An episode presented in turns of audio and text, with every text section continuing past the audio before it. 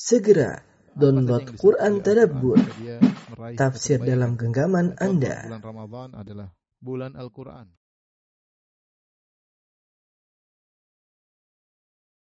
Bismillahirrahmanirrahim. Assalamualaikum warahmatullahi wabarakatuh. Alhamdulillahi ala ihsani wa syukrulahu ala taufiqihi wa amtinani. Asyhadu an la ilaha illallah wahdahu la syarika lahu ta'ziman li sya'ni. Wa asyhadu anna Muhammadan abduhu wa rasuluhu ila ridwani. Allahumma shalli alaihi wa ala alihi wa ashabihi wa ikhwani. Para pemirsa Roja dimanapun Anda berada, kita melanjutkan bahasan kita dari tafsir surat Yasin dan kita sampai pada ayat ke dua puluh. Sebelumnya Allah telah menjelaskan tentang Allah mengutus tiga orang Rasul. Fa'azzazna bithalith faqalu inna ilaikum mursalun. Di mana ketiga Rasul tersebut berdakwah kepada suatu Qoria, ya, suatu negeri. Namun akhirnya para penduduknya tidak e, beriman. Bahkan mereka mengancam untuk membunuh para Rasul tersebut. Qalu inna tatayyarna bikum. Sesungguhnya kami menganggap kesiran kami dari kalian. La illam tantahu, kalau kalian tidak berhenti dari mendakwahi kami, ya, mereka terganggu dengan didakwahi, ya, terganggu sampai rasa terganggu tersebut mengantarkan mereka sampai ingin membunuh para Rasul. La illam tantahu, kalau kalian tidak berhenti wahai tiga orang para Rasul, lanarjumannakum, sungguh kami benar-benar akan merajam kalian sampai mati. Aula yamassannakum minna adzabun alim, kalau tidak maka uh, kalian akan merasakan dari kami azab yang pedih. Kemudian Allah sebutkan tentang kisah seorang yang datang dari jauh ingin menasihati kaumnya, ya. Allah berfirman pada ayat ke dua puluh, "Wa jaa'a min aqsal madinati rajulun yas'a." Allah Subhanahu wa taala, "Wa jaa'a min aqsal madinati rajulun yas'a."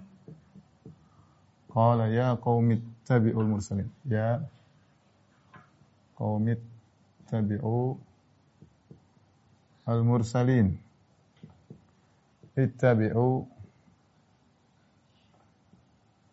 man lam yas'alkum ajran.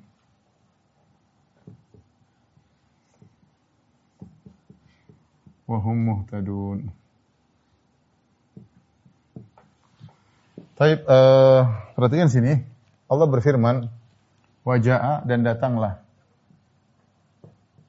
Datanglah. Aqsa al-Madinah, dari ujung dari ujung ya, dari ujung kota. Siapa yang datang? Rajulun yas'a, seseorang yang berusaha, ya. Seseorang yang berusaha. Berusaha maksudnya dia berjalan cepat. Kemudian dia berkata, ia berkata, ya qaumi tabi'ul mursalin, wahai kaumku, wahai kaumku, ikutlah, ikutilah para rasul, berimanlah kepada mereka.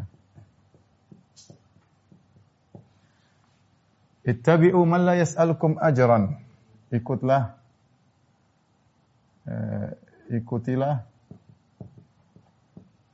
mereka yang tidak meminta upah atau ganjaran ganjaran dari kalian. Wa hum muhtadun, dan mereka mendapat petunjuk. Dan mereka mendapat petunjuk.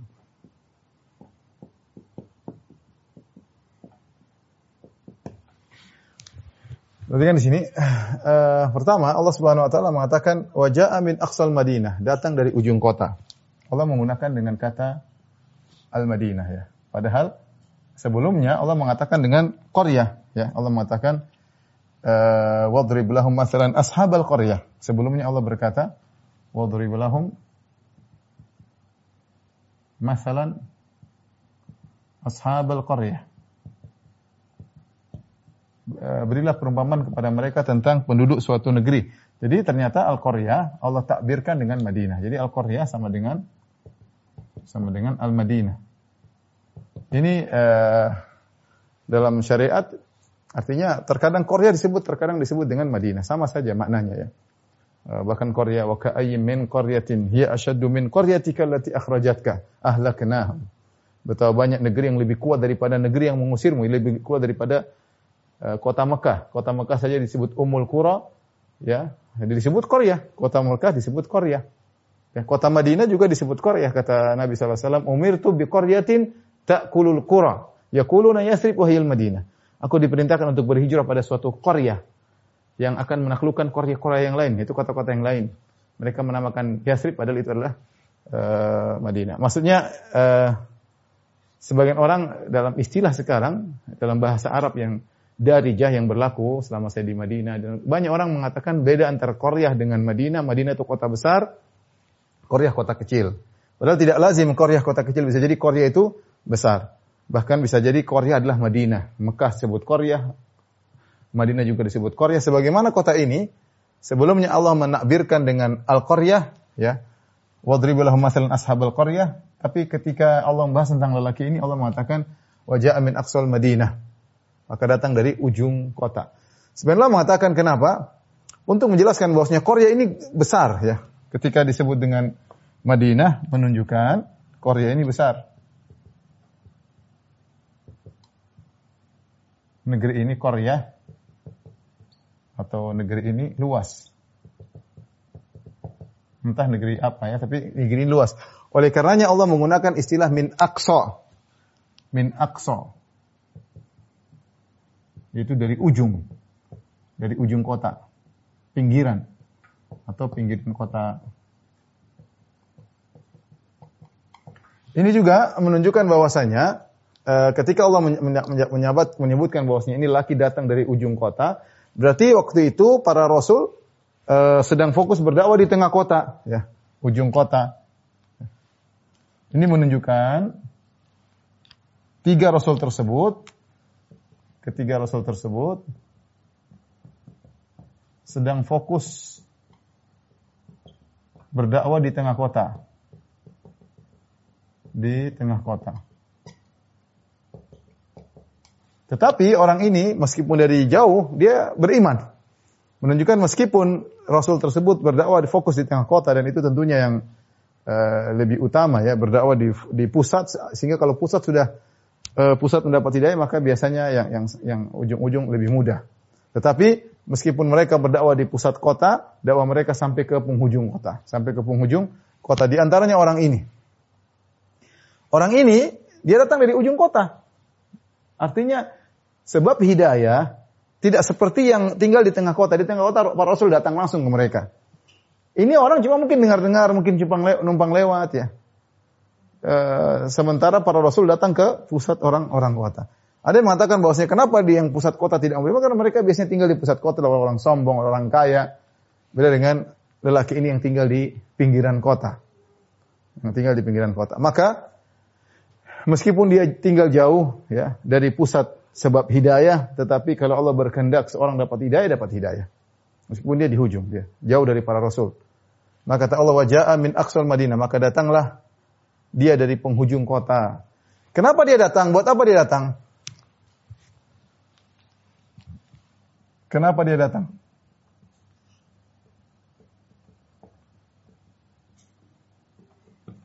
Eh, disebutkan dia mendengar, mendengar bahwasanya kaumnya kufur dan mengancam untuk membunuh para rasul. Karena dia mendengar kaumnya ingin merajam, ingin membunuh. Merajam ketiga rasul. Rasul tersebut. Sehingga dia datang untuk membela. Dia datang untuk menasihati. Untuk membela tiga rasul tersebut. Ya. Maka dia datang. Dia datang. Min aqsal Madinah, dari ujung kota. Perhatikan sini. Rajulun. Seseorang. Kata Allah subhanahu wa ta'ala sini rajulun. Rajulun nakirah. Perhatikan ya. Rajulun nakirah. Nakirah. Uh, Al-Alusi menyebutkan dua faedah. Bisa jadi maknanya rajul ini untuk li ta'zim, ya, tankir. Li ta'zim. Ini salah satu metode dalam apa namanya? Untuk pengagungan. Untuk pengagungan. Ya, ini ini orang hebat. Maksudnya orang ini sangat hebat. Maksudnya, ini orang hebat. Ini adalah orang hebat. Jadi jauh-jauh dia ingin membela para rasul. Ya. Ada lagi, ada atau maksudnya adalah tankir li nakirah, untuk tidak dikenal karena tidak dikenal. Sehingga lelaki ini tidak bersepakat dengan para rasul sebelumnya. Dia bukan orang dikenal oleh para rasul, yaitu tidak dikenal, tidak dikenal oleh para rasul. Para rasul tersebut. Sehingga kedatangannya bukan kesepakatan. Dengannya bukan kesepakatan sebelumnya, bukan karena kesepakatan sebelumnya.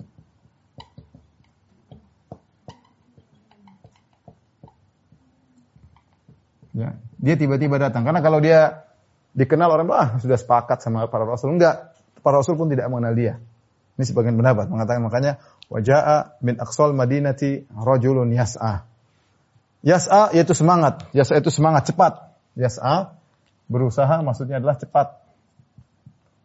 Sampai berlari-lari, disebutkan sampai dia yarqud, yaitu berlari-lari, ingin menyelamatkan para rasul, menunjukkan kuatnya imannya, menunjukkan betapa cintanya dia kepada para rasul. Siapakah orang ini? Orang ini kalau kita baca kebanyakan ahli tafsir, dia tanya para salaf, para sahabat menafsirkan dia namanya Habib. Orang ini namanya siapa? Habib. Ada yang mengatakan dia bekerja sebagai tukang pahat, ada yang mengatakan tukang kayu. Yang masyhur dia adalah Najjar. Makanya banyak ahli tafsir mengatakan orang ini adalah Habib An-Najjar, ya. Habib An-Najjar. Orang ini dikenal sebagai Habib An-Najjar. Datang dari jauh-jauh, bukan orang kaya, dia pekerja, tapi dia beriman, dia datang. Kemudian dia menuju kepada kaumnya untuk membela para rasul. Ya, berusaha, berusaha. Ya. Intinya, kalaupun tidak kita kenal, kalaupun kita tidak tahu siapa orang ini, karena sebenarnya mengatakan Habib Najjar diambil dari Israiliyat, kita tidak tahu, kita nggak tahu siapa orang ini. Yang penting kita tahu bagaimana amal orang ini luar biasa. Meskipun nggak kenal siapa orang ini, entah namanya siapapun, Allah tidak sebutkan. Nabi pun shallallahu alaihi wasallam tidak menyebutkan. Ya. Sebutkan oleh sebagian salaf, ya, dari sebagian sahabat menyebutkan namanya Habib An-Najjar. Intinya kalaupun kita tidak kenal orang ini, yang penting amalnya dikenal oleh Allah, diabadikan dalam Al-Quran. Tidak penting kau dikenal oleh orang, yang penting kau dikenal oleh Allah Subhanahu Wa Taala. Ya, bagaimana Imam Syafi'i mengatakan, aku berke- berkeinginan agar ilmuku sampai kepada orang-orang min ghairi an yunsab ilayya, meskipun ilmu tersebut tidak disandarkan kepadaku. Tidak mesti orang tahu itu ilmu dariku, yang penting tersebar. Qimmah puncak dalam keikhlasan. Ya, puncak dalam apa? Keikhlasan. Ini orang, dia datang dari jauh, nggak peduli siapa nama dia, nggak ada masalah, kita nggak kenal nggak masalah. Tapi dia dikenal oleh Allah, siapa orang ini Allah tahu. Kita menebak-nebak, sebagian salah mengatakan namanya Habib An-Najjar.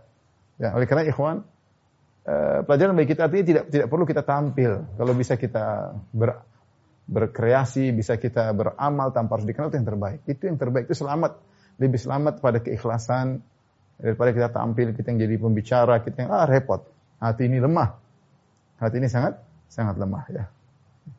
Tapi dia berusaha, berusaha untuk apa? Untuk membela tiga rasul tersebut yang akan dibunuh, akan dirajam.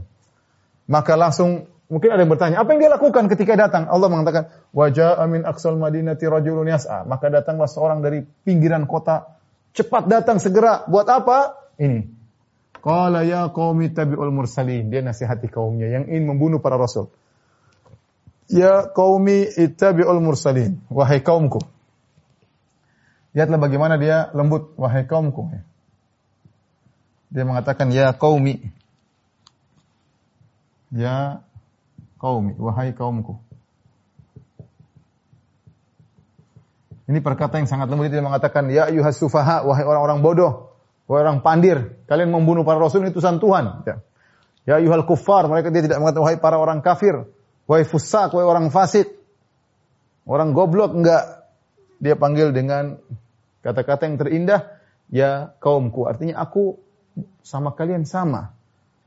Ya, aku menginginkan kebaikan pada kalian, apa yang aku suka untuk diriku. Karena kita sama-sama satu kaum. Kata-kata yang lembut, ya qaumi, wahai kaumku. Ya. Wahai kaumku. Bahkan dia menisbahkan kepada dirinya, ya qaumi. Dia tidak mengatakan ya qaummu, ya qaum misalnya wahai wahai kaum. Tapi wahai kaumku.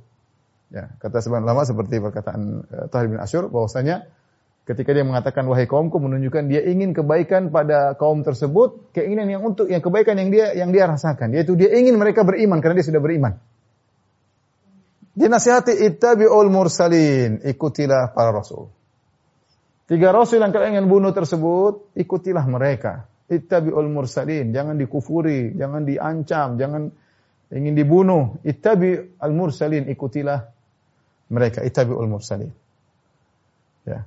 dengan dengan kasih sayang kepada kepada mereka. Kemudian dia ulang lagi, ittabi'u, dia ulangi lafal ittabi'u. Lihat ittabi'u diulang lagi, ittabi'u. Karena ini yang poinnya di sini. Ikutilah. Ikutilah. Dia ulangi ikutilah. Berimanlah, berimanlah kepada para rasul tersebut. Berimanlah kepada man lam yas'alkum ajran. Berimanlah kepada para rasul ini yang mereka tidak minta upah kepada kalian sama sekali ganjaran, ya.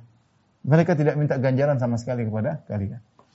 Kata uh, Ibn Asyur, rahimahullah ta'ala, Tahrir wa tanwir, dia mengatakan uh, mencakup itu ganjaran duniawi, ganjaran duniawi berupa mal, harta, kedudukan, jabatan, apa namanya, kepemimpinan, riasah. Jabatan. Ini tiga tiga perkara duniawi yang tidak dicari oleh para rasul. Mereka tidak minta harta kepada kaum tersebut yang mereka dakwahi. Mereka juga tidak minta dihormati, diagung-agungkan, enggak. Dan mereka tidak minta untuk jadi pemimpin, untuk jadi kepala suku di situ, enggak. Mereka tidak minta duniawi sama sama sekali. Ya. Kenapa? Seakan-akan ketika para rasul mendakwahi mereka, mereka ini heran. Karena yang biasa mereka hadapi dalam kehidupan mereka sehari-hari. Kalau ada orang ingin berbuat kebaikan, pasti ada motivasi duniawinya. Pasti ada kemaslahatan pribadinya. Nggak mungkin orang datang baik-baik, berdakwah ikutilah kami, ikutilah kami, berimanlah kepada Tuhan. Ini pasti ada ada motif duniawi untuk diri mereka sendiri. Itu kebiasaan yang mereka hadapi sehari-hari. Nggak ada orang datang kemudian gratisan. Pasti ada timbal baliknya. Ada motif, ya, modus yang ada di balik kebaikan seseorang. Itu yang mereka selalu hadapi. Setiap manusia yang mereka bermuamalah pasti punya modus. Nah, ketika datang para rasul ini, mereka mengkiaskan para rasul dengan orang-orang biasa. Eh, rasul pun demikian. Ini orang tiga ini datang bilang beriman kepada Tuhan, bertauhid, pasti ada modus. Pasti ingin kepentingan pribadi.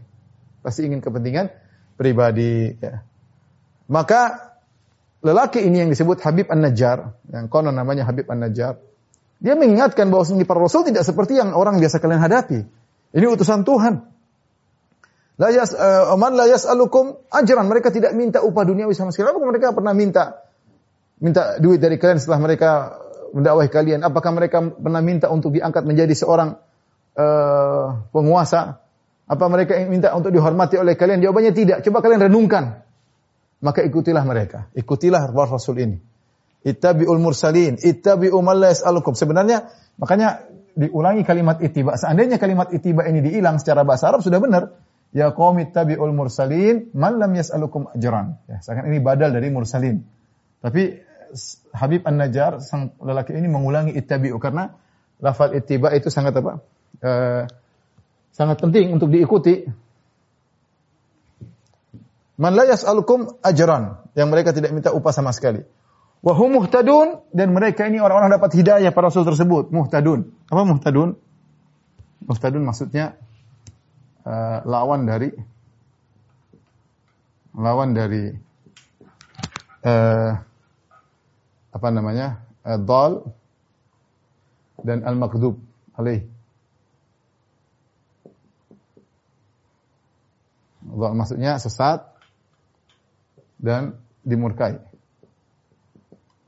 Kalau sesat apa? Tanpa ilmu. Beramal tanpa ilmu.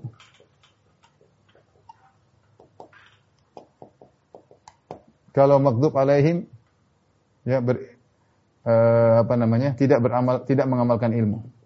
Berilmu tanpa beramal.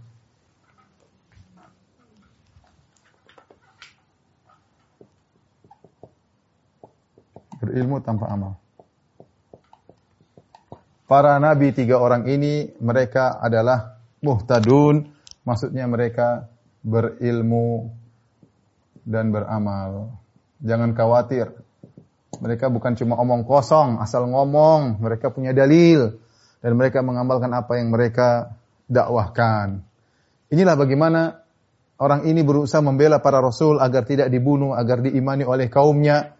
Ya, dari kaum sendiri dia ingatkan, ittabi'ul mursalin, ikutilah para uh, para rasul.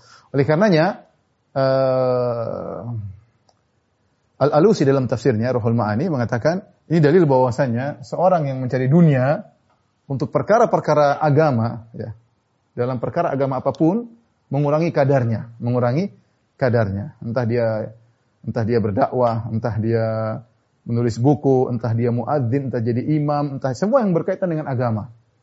Ya, kalau dia mencari dunia akan mengurangi kedudukannya. Dan seorang kalau dia apa namanya e, berdakwah dengan ikhlas kepada Allah Subhanahu Wa Taala, tentu maka ini lebih mudah untuk diterima oleh e, masyarakat, lebih mudah ya. Bahkan kata Syekh Utsaimin rahimahullahu taala, bahkan meskipun masyarakat tidak tahu kalau dia tidak mengambil upah. Orang mungkin menyangka dia ngambil upah, tapi dia nggak usah umumkan. Saya tidak ambil upah. Ya, kalau perlu dia umumkan, tapi kalau nggak perlu dia nggak usah umumkan. Meskipun masyarakat menyangka dia mengambil upah atau masyarakat uh, tidak tahu kalau dia tidak ambil upah, tapi Allah Maha tahu. Allah Maha Maha tahu. Ya, maka sekarang terkadang seorang ikhlas tidak perlu dia umumkan keikhlasannya. Ada orang mungkin dia saya ikhlas, saya tidak saya tidak ambil upah. Yang nggak perlu juga dia bilang saya tidak ambil upah. Ya, karena itu keikhlasan, tidak perlu dia umumkan. Tidak perlu khawatir dia tidak mengambil upah tadi bisa menjadi riya. Ya. Tapi dia perlu kasih tahu kalau memang ada tuduhan, kamu ngambil upah lah, kamu bikin, dia boleh jelaskan saya tidak mengambil upah, boleh. Ya, ini kita berlepas dari pembahasan apakah boleh mengajar mengambil upah atau tidak, tapi sepakat para ulama bahwasanya uh, orang yang mengambil upah karena perkara agama, ya, mengambil keuntungan, apakah dan banyak kita tahu uh, apakah dakwah, apakah menulis buku, apakah ceramah, apakah mengajar di uh, pondok, apakah uh, mengajarkan Al-Quran, mengajarkan hadis, mengajarkan agama semuanya. Kalau mengambil upah, maka ini mengurangi kadar orang tersebut, terlepas dari masalah khilaf boleh atau tidak, tapi eh, apa namanya tetap mengurangi kadar seorang tersebut. Wallahu a'lam bishawab. Tolong dihapus.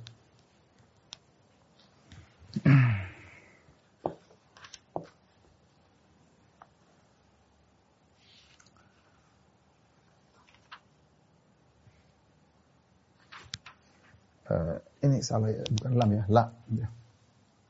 Man la yas'alukum.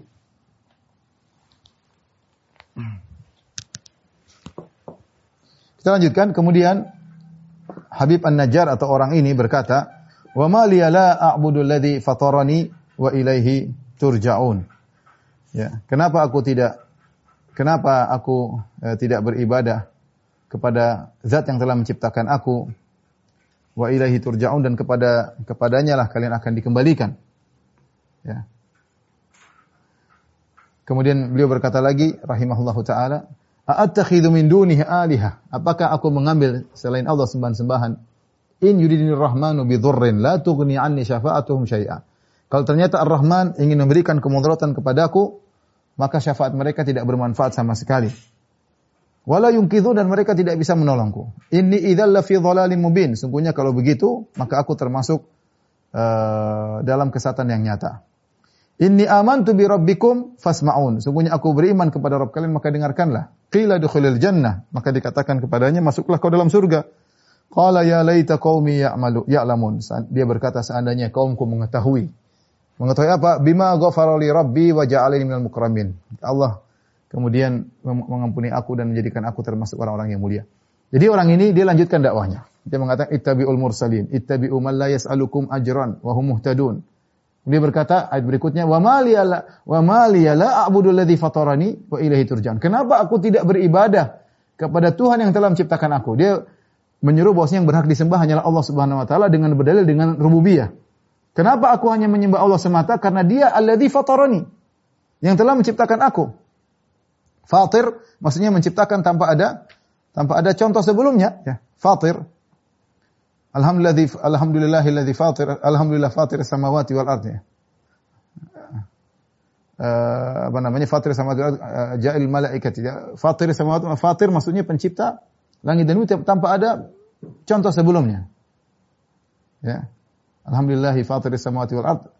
Pencipta tidak ada contoh sebelumnya. Kan dia mengatakan, kenapa aku tidak menyembah Allah Hanya semata, karena apa? Alladzi fatoran, dia yang telah menciptakan sendiri. Kenapa aku tidak sembah sembahan kalian? Karena sembahan-sembahan kalian tidak menciptakan aku. Berhala-berhala kalian sembah tidak menciptakan aku. Yang berhak aku sembah hanyalah yang menciptakan aku. Ya. Wa ilaihi turja'un, perhatikan. Dan kepadanya kalian akan kembali. Di sini disebutkan bagaimana Habib An-Najjar ini. Dia berkata-kata dengan lembut. Setelah dia mengatakan kaumi, wahai kaumku. Dia tidak langsung Men- mengarahkan pembicaraan kepada kaumnya, tapi dia memisalkan dirinya. Dia bercerita tentang dirinya, tidak mengatakan kalian tuh kenapa sih? Harusnya kalau kalau kita main kasar, dia akan berkata kalian bodoh. Itu berhala tidak diciptakan kalian. Kenapa kalian menyembah berhala? Kalian bodoh tidak pakai otak. Harusnya begitu ya. Tapi dia tidak. Dia sedang bicarakan dirinya. Kenapa kenapa aku tidak menyembah Allah semata, sementara dia yang telah menciptakan aku? Dipahami bahwasanya kalian salah. Tapi dia tujukan bicaraan kepada dia. Dia sedang berbicara tentang dirinya agar mereka tidak langsung tersinggung. Kemudian ingatkan wa ilaihi turja'un, ketika masalah kembali kepada Allah dia sebutkan rame-rame, saya dan kalian akan kembali kepada Allah. Mungkin kalian bertanya, kenapa kok begini? Saya jawaban saya karena saya hanya beribadah kepada Tuhan yang menciptakan aku. Wa ilaihi turja'un, dan kita semua kalian akan kembali kepada Allah Subhanahu wa taala. Kemudian dijelaskan lagi. A'attakhidhu min dunihi alihah. Dia bicara tentang dirinya lagi. Dia tidak mengatakan kenapa kalian mengambil tuhan-tuhan selain Allah. Dia mengatakan a'attakhidhu min dunihi alihatan in yuridinir rahmanu bidhurrin la tughni anni syafa'atum syai'an wa la yunqidhun.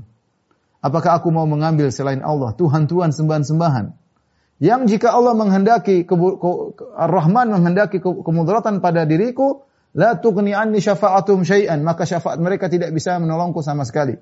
Wa la yunqidhun, dan mereka tidak akan bisa menolong menolongku sama sekali. Inni idzal lafi dhalalim mubin. Kalau begitu berarti aku termasuk orang-orang yang sangat sesat.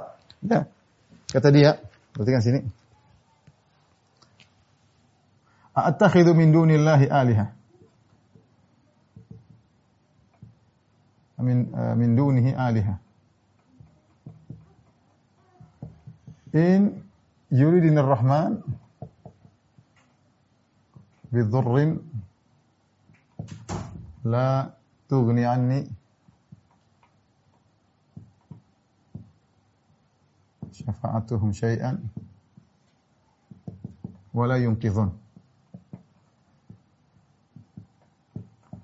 إِنِّي إِذًا لَفِي ضَلَالٍ مُبِينٍ.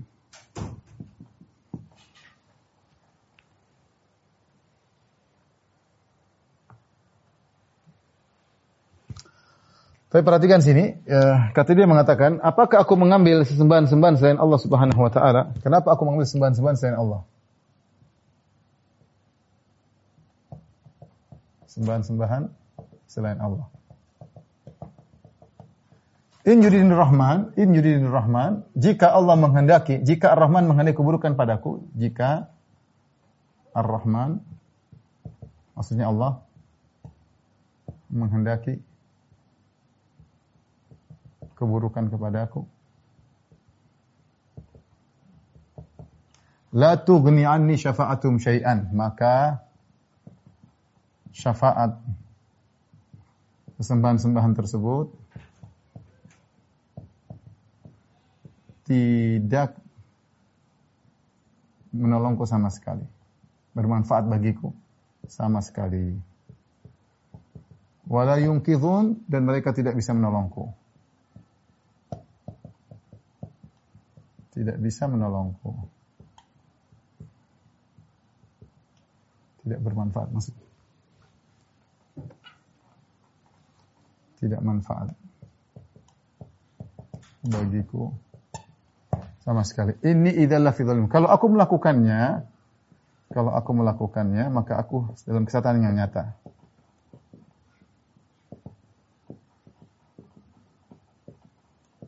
Dalam kesesatan yang nyata.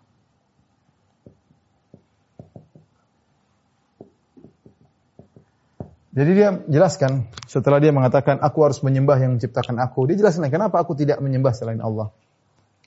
Karena ini semua adalah, uh, ini namanya jumlah, uh, apa namanya, uh, na'at. Inilah na'at. Attakhidhu min dunihi alihatan. Ini na'at, sifatnya. Man'utnya makna ini alihah. uh, man'ud, mausuf ya, atau mausuf. Ini sifat. Kita sudah punya kaidah dalam ilmu nahwu, kalau ada jumlah datang setelah uh, isim nakirah, maka dia adalah sifat bagi isim nakirah tersebut. Artinya, apakah aku menjadikan sembahan selain Allah yang sembahan-sembahan tersebut? Jikalau Allah ingin kemudaratan bagiku, dia tidak bisa, syafaatnya tidak bermanfaat bagi sama sekali bagiku. Kenapa disebut syafaat? Karena mereka ketika menyembah berhala-berhala, menyembah selain Allah, mereka mengharapkan syafaat dari mereka. Agar dengan menyembah berhala tersebut, mereka dimudahkan urusannya di dunia. Kalau mereka beriman dengan hari akhirat, akan dimudahkan urusan mereka di akhirat. Kalau tidak, mereka mengatakan di dunia kami akan dimudahkan. Makanya orang musyrikin di zaman Nabi shallallahu alaihi wasallam mereka mengatakan, Ha'ula'i syufa'auna indallah. Mereka adalah pemberi syafaat kami di sisi Allah untuk ke kemaslahatan duniawi sebelum di akhirat. Kalau mereka tidak beriman akhirat, kata mereka dengan menyembah berhala-berhala tersebut, ini akan beri syafaat kepada Allah dan memudahkan urusan kami di dunia. Sama seperti dalam ayat yang lain, Walladzina takhadhu min dunihi awliya ma na'budum illa liyuqarribuna ila Allahi zulfa. Kami tidak menyembah mereka kecuali untuk mendekatkan kami kepada Allah sedekat-dekatnya. Jadi mereka anggap bahwasanya uh, sembahan-sembahan mereka hanya sekedar memberi syafaat di sisi Allah. Mereka tidak mengatakan bahwasanya sembahan-sembahan ini uh, Allah tidak ada, bukan bahwasanya Allah tidak tidak ada namanya Tuhan namanya Allah. Mereka mengakui adanya Allah. Nah, tapi mereka menyembah selain Allah karena mereka yakini syafaatnya bisa menolong mereka di dunia, mempermudah urusan mereka, mempermudah rezeki mereka. Harus diibadahi sembahan-sembahan tersebut. Maka Habib An-Najjar ini membantah, dia berkata, apakah aku mengambil, menjadikan sembahan tersebut menjadi sembahan-sembahanku, sementara kalau Allah ingin kemudaratan bagiku, mereka tidak bisa berbuat apa-apa, tidak bisa menolongku. Inni idza la fi dhalalim mubin. Kalau seandainya aku melakukan demikian, beribadah kepada selain Allah, sungguh aku dalam kesesatan yang nyata. Karena syirik. Kesesatan yang nyata. Karena syirik. Kesesatan itu ada yang ada yang nyata, ada yang tidak nyata. Ada yang tersembunyi. Sebagian fitnah, ada yang tersembunyi, ada yang terlihat. Kesesatan juga demikian, ada kesesatan yang nyata. Di antara kesesatan nyata adalah syirik. Menyembah kepada selain Allah itu kesyirikan, kesesatan yang nyata. Kesesatan yang yang nyata. Sekali lagi, dia masih berbicara tentang dirinya. Maksudnya dia berusaha dengan uslub yang hakim, uslub yang bijak, agar kaumnya berpikir. Ya, karena dia sangat sayang kepada mereka. Nanti akan nampak di akhir pembahasan kita. Dia sangat sayang kepada kaumnya. Ingin kaumnya dapat hidayah. Maka dia ajak berpikir. Dan dia cerdas. Dia menyebutkan dalil. Ya. Pertama dia berbicara, bagaimana aku beribadah kepada, ke, bagaimana aku tidak beribadah kepada Allah. Sementara Allah yang menciptakan aku. Baik, selesai. Berarti Allah yang berhak disembah karena dia yang memiliki rububiyah. Dia yang menciptakan aku. Kemudian dia sambung lagi, bagaimana aku mau menyembah Tuhan-Tuhan selain Allah, sementara mereka tidak menciptakan aku, dan kalau aku ada masalah, mereka tidak bisa tolong aku. Ya. Kalau aku menjadikan mereka adalah Tuhan-Tuhan selain Allah, inni idzal lafi dhalalim mubin. Sungguhnya aku termasuk orang-orang yang yang sesat. Kemudian kata dia, inni amantu bi rabbikum fasma'un. Kemudian dia mengatakan, inni amantu bi rabbikum fasma'un. Aku beriman dengan Rabb kalian.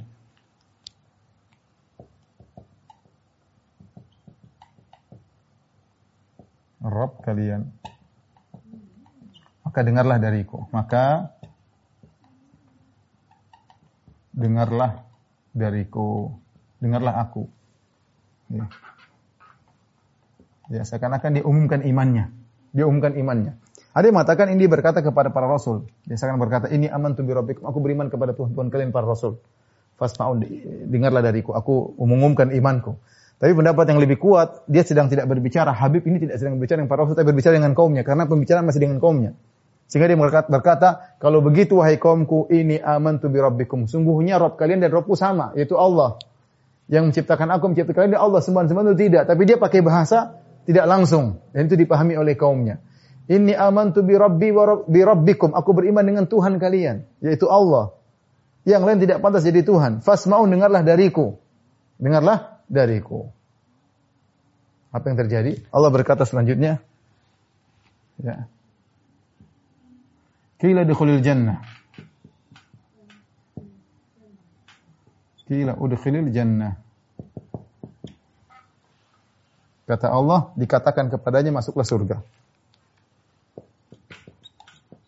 Katakan kepadanya, masuklah surga.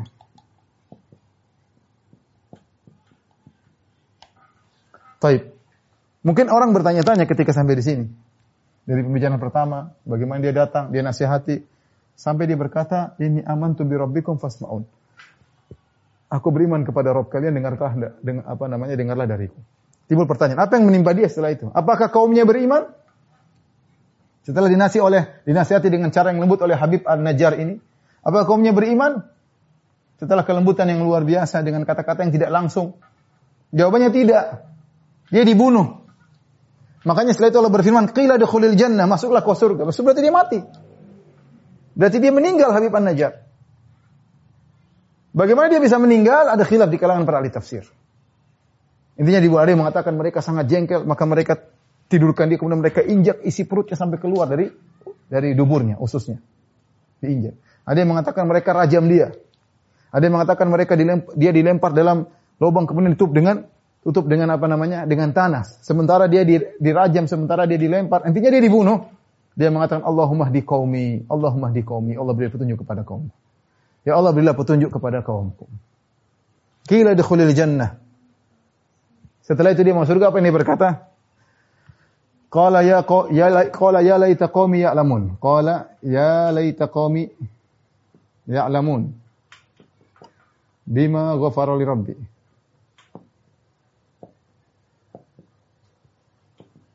Wa ja'alani minal mukramin. Kata dia, seandainya kaumku mengetahui.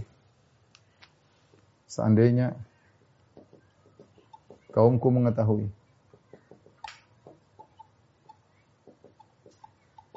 Bima ghafara li rabbi wa ja'alani, Allah telah mengampuniku. Mengampuniku. Wa ja'alani minal mukramin, dan menjadikan aku termasuk yang dimuliakan, dan menjadikan aku termasuk orang-orang yang dimuliakan, orang-orang yang dimuliakan. Jadi dia masuk surga. Timbul pertanyaan, kok masuk surga? Kan surga dimasuki setelah hari kiamat. Nah, jawabannya dia mati syahid. Orang ini mati syahid. Dia mati syahid. Dibunuh oleh mereka. Kita mati syahid apa? Arwah syuhada fi jawf uh, fi ajwaf thair al-khudhr. Sungguhnya arwah syuhada berada dalam rongga uh, burung yang hijau yang terbang di surga, ya. Ya, terbang sana kemari, ya. Jadi memang dia masuk surga karena dia mati syahid, ya. Atau mungkin dia di alam barzah dibukakan pintu surga sampai kepadanya angin surga, sebagaimana datang dalam hadis-hadis. Jadi ini menunjukkan ada nikmat surga karena langsung dikatakan, "Inni amantu bi rabbikum fasma'un qila dukhulil jannah." Dikatakan banyak masuk surga, dan ini belum hari kiamat. Belum hari kiamat. Dia sudah masuk surga sebelum hari kiamat. Berarti ada namanya nikmat barzakh. Ini diantara dalil tentang nikmat barzakh. Di antaranya orang ini mendapatkan nikmat barzakh. Dia masuk surga, dia mati syahid dan rohnya berterbangan di di surga. Kemudian setelah dia meninggal, setelah dia dapat nikmat, dia berkata, saking baiknya orang ini, padahal dia disiksa sampai mati, dibunuh oleh kaumnya. Sementara dia dibunuh, dia mengatakan, Allahumma hdi qaumi, ya Allah beri petunjuk kepada kaumku. Dia dibunuh. Dia tidak dendam, dia tidak marah. Subhanallah, dia berkata, ya laita qaumi ya'lamun. Seandainya kaumku mengetahui tentang kondisi sekarang. Bima ghafaril rabbi, bagaimana Allah mengampuniku. Wa ja'alani minal mukramin, dan menjadikan aku termasuk orang mulia. Mulia di surga. Mukramin dimuliakan. Siapa yang muliakan? Yang muliakan Allah subhanahu wa ta'ala. Dimuliakan oleh siapa? Oleh Allah. Allah muliakan. Salamun qauman Sal salamun qaulan min rabbir rahim, ya. Allah muliakan, Allah apa namanya memberi salam kepadanya. Kemudian malaikat memberi salam, memuliakan dia. Ya. Wal malaikatu yadkhuluna alaihim min kulli bab salamun alaikum bima sabartum. Malaikat masuk dalam pintu-pintu penghuni surga mengucapkan keselamatan bagi kalian atas kesabaran kalian. Malaikat dimuliakan oleh bidadari, ya. Bidadari, kemudian ghilman, para pembantu-pembantu di surga. Orang-orang masuk surga juga memuliakan dia. Dia dimuliakan. Dimuliakan. Orang masuk surga pasti dimuliakan. Bima ghafara li rabbi. Di sini ma. Ada dua pendapat. Ma di sini. Bima. Ada yang mengatakan ma al-masdariyah. Kalau ma al-masdariyah berarti takwilnya. Ya laita qaumi ya'lamun bi ghufrani rabbi li, bi ghufrani rabbi li atau bi maghfirati rabbi li. Seandainya mereka tahu, mereka tahu tentang ampunan Allah kepadaku. Atau bima di sini ma al-mausulah, yaitu bima ghafarali bihi rabbi. Dengan apa aku diampuni oleh Allah? Di antaranya dengan hati yang tulus, dengan dakwah kepada tauhid, dengan bersabar ketika disiksa oleh mereka. Aku diampuni oleh Allah Subhanahu wa taala. Jadi dia punya dosa diampuni. Seandainya mereka tahu, ya. Ini menunjukkan apa? Dia ingin kaumnya dapat hidayah. Ini orang ingin kaumnya dapat hidayah. Makanya Al-Qurtubi ketika di akhir pembahasan ini menyebutkan hendaknya seorang merenungkan tentang ayat ini. Bagaimana orang ini ya, hatinya bersih, ya, sementara dia disiksa, dia ingin kaumnya dapat hidayah. Dan para ulama tafsir menukil perkataan Ibn Abbas, ya, nasoha qaumahu hayyan wa mayyitan. Orang ini ingin kebaikan bagi kaumnya ketika dia masih hidup dan ketika sudah meninggal, dia masih ingin. Kebanyakan orang kalau di, di, pingin orang yang menyiksa dia mati binasa. Kebanyakan orang seperti itu, pingin dendam. Dia tidak. Dia tidak urusan dengan dunia, pikiran dia akhirat. Yang penting kaumnya bagaimana bisa dapat hidayah. Ya. Inilah uh, kisah apa namanya?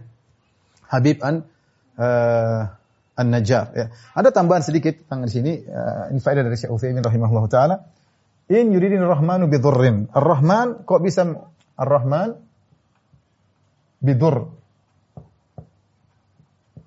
Ar-Rahman menghendaki keburukan. Nabi bersabda, asyarru laisa ilaik. Keburukan tidak kembali kepadamu. Uh, kita punya kaidah bahwasanya Allah mentakdir, membuat takdir, takdir buruk maupun takdir baik. Allah menciptakan iblis, iblis keburukan. Allah menciptakan misalnya bencana alam atau virus dan macam-macam. Ini semua keburukan, kita tidak sukai. Tetapi ditinjau dari, Nabi tidak mengatakan asyarru laisa minka. Nabi tidak berkata, perhatikan. Berkata asyarru laisa minka. Nabi tidak berkata keburukan bukan darimu. Tapi Nabi berkata, tapi Nabi berkata ini, keburukan tidak kembali kepadamu. Karena keburukan Allah yang ciptakan. Jadi keburukan juga dari Allah ciptakan. Tapi kita tidak, kita tidak mengucapkan ini, kita beradab. Tapi yang Nabi katakan, keburukan tidak kembali kepadamu. Artinya apa? Meskipun Allah menciptakan keburukan-keburukan, pasti di balik itu ada maslahat. Maka ditinjau dari makhluk yang Allah ciptakan mungkin buruk. Tapi perbuatan Allah menciptakan keburukan tersebut pasti kebaikan. Pasti kebaikan. Ini sedang kita sampaikan masalah takdir. Sebagai contoh, Allah menciptakan iblis. Iblis saja yang buruk, sumber semua kejahatan, sumber semua keburukan, ternyata ada masalah di balik penciptaan iblis. Di antaranya ada orang bertobat. Kalau tidak ada iblis, tidak ada orang yang bertobat. Di antaranya Allah menciptakan dua hal yang bertentangan. Ada neraka, ada surga. Kalau nggak ada iblis, nggak ada neraka. Neraka kosong, nggak ada isinya. Allah menciptakan Jibril dan iblis, dua hal yang bertentangan. Allah ciptakan Musa dan Fir'aun. Allah ciptakan Nabi Muhammad shallallahu alaihi wasallam dan Abu Abu Jahal, Abu Lahab, dua hal yang kontra, kontradiktif. Kemudian dengan ada sebabnya iblis, maka ada ibadah-ibadah yang bermacam-macam. Ibadah jihad kepada Allah Subhanahu wa taala, ibadah sedekah, ibadah macam-macam yang gara-gara ada uh, ada iblis ya. Jadi iblis ini menimbulkan banyak hal-hal yang Allah cintai. Maka ditinjau dari iblisnya, iblis buruk, sumber keburukan. Tapi ditinjau dari kenapa Allah ciptakan iblis, ada hal-hal yang baik di balik itu semua. Di balik itu semua, oleh karenanya memang Allah ciptakan keburukan, tapi di balik penciptaan keburukan tersebut ada kebaikan-kebaikan. Maka semua perbuatan Allah adalah baik. Ciptaannya ada yang buruk, tapi semua perbuatan Allah dalam menciptakan yang baik maupun yang buruk, semuanya adalah perbuatan tersebut adalah kebaikan. Wallahu alam bisawab. Ini eh, apa namanya? Kisah Habib An-Najjar ya, yang dia mendakwahi kaumnya sehingga dibunuh oleh mereka dan dia sangat sayang kepada kaumnya sampai dia berdoa ya. Eh, Ya laita qaumi ya'lamun, seandainya kaumku mengetahui apa yang aku rasakan sekarang. Kata para ulama, dia ingin kaumnya dapat hidayah ya, meskipun mereka yang telah membunuh bunuh dirinya. Bagi dia dunia itu tidak ada artinya. Maka ini nasihat penting bagi ikhwan-ikhwan, bagi kita semua. Kita kadang menghadapi orang tidak suka sama kita, tapi ya sudahlah. Mereka kaum kita juga, mungkin mereka menghina kita, mereka mendengar ya. Kita tidak sampai seperti Habib An-Najjar di macam-macam ini ya. Sabar, kita ingin hidayah bagi mereka, tetap tunjukkan rasa sayang kepada mereka sebagaimana orang yang mulia ini Habib An-Najjar. Wallahu alam bisawab. Baik, eh, demikian saja apa yang bisa saya sampaikan karena waktu sudah selesai. Insyaallah kita lanjutkan pekan depan. Wabillahi taufiq wal hidayah. Assalamualaikum warahmatullahi wabarakatuh.